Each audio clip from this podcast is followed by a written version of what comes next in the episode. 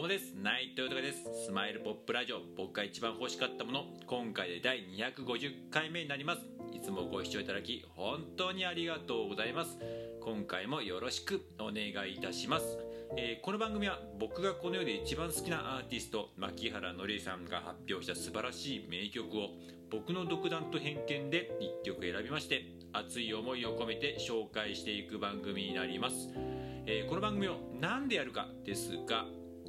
改めて牧原のりさんの素晴らしさを知ってほしいという思い。それでついに牧原のりさんは活動復帰をアナウンスされました、えー、10月の27日に「ヨーソロ」という、ね、アルバムを発売してそこから活動再開という形になりますけれども僕自身がこれまで以上に応援していくという決意そして僕自身の夢でもあります、えー、牧原のりさんとこれからの時代そしてねいっぱいコロナ禍とかいっぱいありますけれども、えー、いっぱいね名曲はあれ、えー、生まれると思います。またニューアルバムも収録されていると思いますけど僕自身も一緒に名曲を作りたいという思いにねつなげていきたいという熱い思い。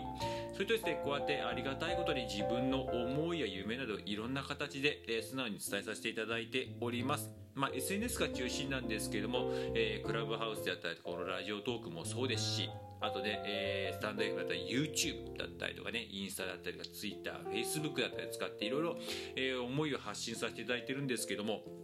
まあ本当にありがたいことにいろんな方とつながらせていただいております。もうそれはね、もう感謝しかなくて、もうね、うん、あのー、本当自分の好き勝手に思いで伝えてるだけなのにね、えー、いろいろつながらせていただいてね、あの、まだリアルでもお会いできたりとかね、またしてるんですけれども、まあつながってくれた方も全員です。私も僕も牧原紀之さん大好きですと。活動復帰はもうね、えー、しますけれども、やっぱり名曲聴きたい。えー、ライブを見に行きたい。またエンターテイナーとしてシンガーソングライターとしての姿をねいっぱい見たいっていう方がねやっぱ全員で、えー、もうそういう言葉聞くとすごく嬉しいですし僕自身も同じ気持ちですしそういうふうに一緒に思える中、えーね、人たちはやっぱ仲間だと心から思いますしその大好きな仲間、えー、そのね、えー、愛すべき仲間に対して何かできないかなってやっぱ応援してもらえる分思いますしね。あとマッキーさんに対してもやっぱり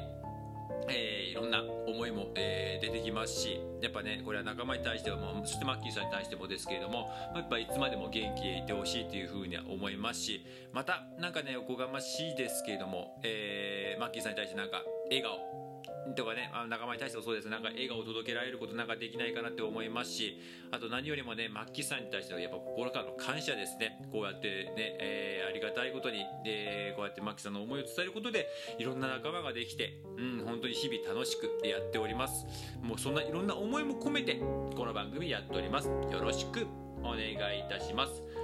では早速今回紹介する曲を発表いたします、えー、今回紹介する曲は待ってたぜベイビーという、えー、曲になります。えー、こちらの曲なんですけども一応アルバムの1曲にはなるんですけどもちょっと特殊な曲でして、まあ、シカーダというね9枚目のアルバムの中の1曲なんですけどもシカーダは初回版についていた、まあえー、っと初回版は2枚組で、えー、2枚目がの CD が8センチの CD が入っている8センチ CD シングルが入ってるんですけれどもその中に収録されている曲になります。で一応ですね形上は、えー、マッキーさんマキアノイさんのプロデュースで謎のユニットサンダーベイビーズというのが歌っているというね、えー、曲になるんですけれどもちょっと今回、まあ、250という節目なんでちょっとねこういう形を取り、えー、この曲を取り上げさせていただきました。で本当に謎のユニットでしてで歌自体もですね、まあ、こんなこと言ったりせいですけどマッキーさんと比べたらっていう風な形で言わせてもらいますとそんなにうまいわけではないんですよね正直言いますと。えー、でねまあなんかねいろいろこう僕も調べてみたんですけどもちょっとなんでしょう内輪乗り的なえー、曲だったりとかするらしいんですけれども、えー、っと、まあなんかね、改めて僕もなんか、なんかまあちょっとしたなんかそういう風な、なんかボーナストラックとかでちょっと遊んでみたみたいなね、えー、感じっていうもね曲とかはいっぱい、えーね、他のアーティストでもあったりとかして僕も結構それが好きだったりとかしてねもうずなんかなんかこう最後の曲が終わったんだけどなかなか最後の曲終わらないなみたいなそれが1分後とか30秒後とかね結構長いと何分後10分後とかいうのもあったりとかするんですけどもそしたらまた曲がなんか始まったとかいうのがあるんですけどもなんかそういう感じでまあなんかこうちょっとしたなんかこう楽しみのものかなとかいうふうには思ってはいましたけれども今回ちょっとこんあ今回取り上げようと思って改めてね歌詞とかもね、えー、ともう本当に情報が何もない謎の感じのねまあ、えー、なんかこう噂だとこう当時の牧原さんの周辺のスタッフののがが組んと組んだ内輪乗りなこうユニットなんだよというのがこれサンダーズサンダーベイビーズですねっていう形らしいんですけどもなんか改めて歌詞読ませていただいて実はものすごい当時のあの気持ち心情の本質をついてる曲ではないのかなとなんかすごく当時もなんかすごく絵は浮かぶんですよ。すごいなんかこう和気あいあいえー、こんなもん出していいですか？いやいや出しちゃうよ出しちゃうよちょっとノイリやってみようよみたいな感じあったかもしれないけど実は、えー、歌っている内容だったり、えー、歌自体もすごいメロディーもすごく素晴らしいので歌ってる内容自体はすごく実は、えー、本当にいろんな心の葛藤があってなんかそれを叫んで、えー、でも自分で歌うのは何だからなんかこう、えー、スタッフとかこういうちょっと内輪的なの、えー、ユニットでこう言ってもらったみたいな感じをすごい感じるようなね、えー、歌でして。なんかね、えー、ある意味なんか僕もやっぱりね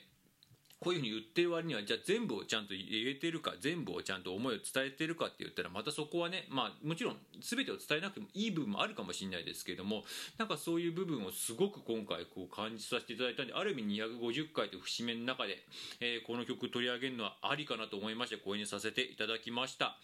ねえー、なんか僕もいろんな思いこれからもいろんな形で伝えていこうと、えー、変わらずやっていこうと思っておりますでは曲の方紹介いたします牧原紀之さんでのサプロデュースですねサンダーズベイビーでベイビーズで待ってたぜベイビーです。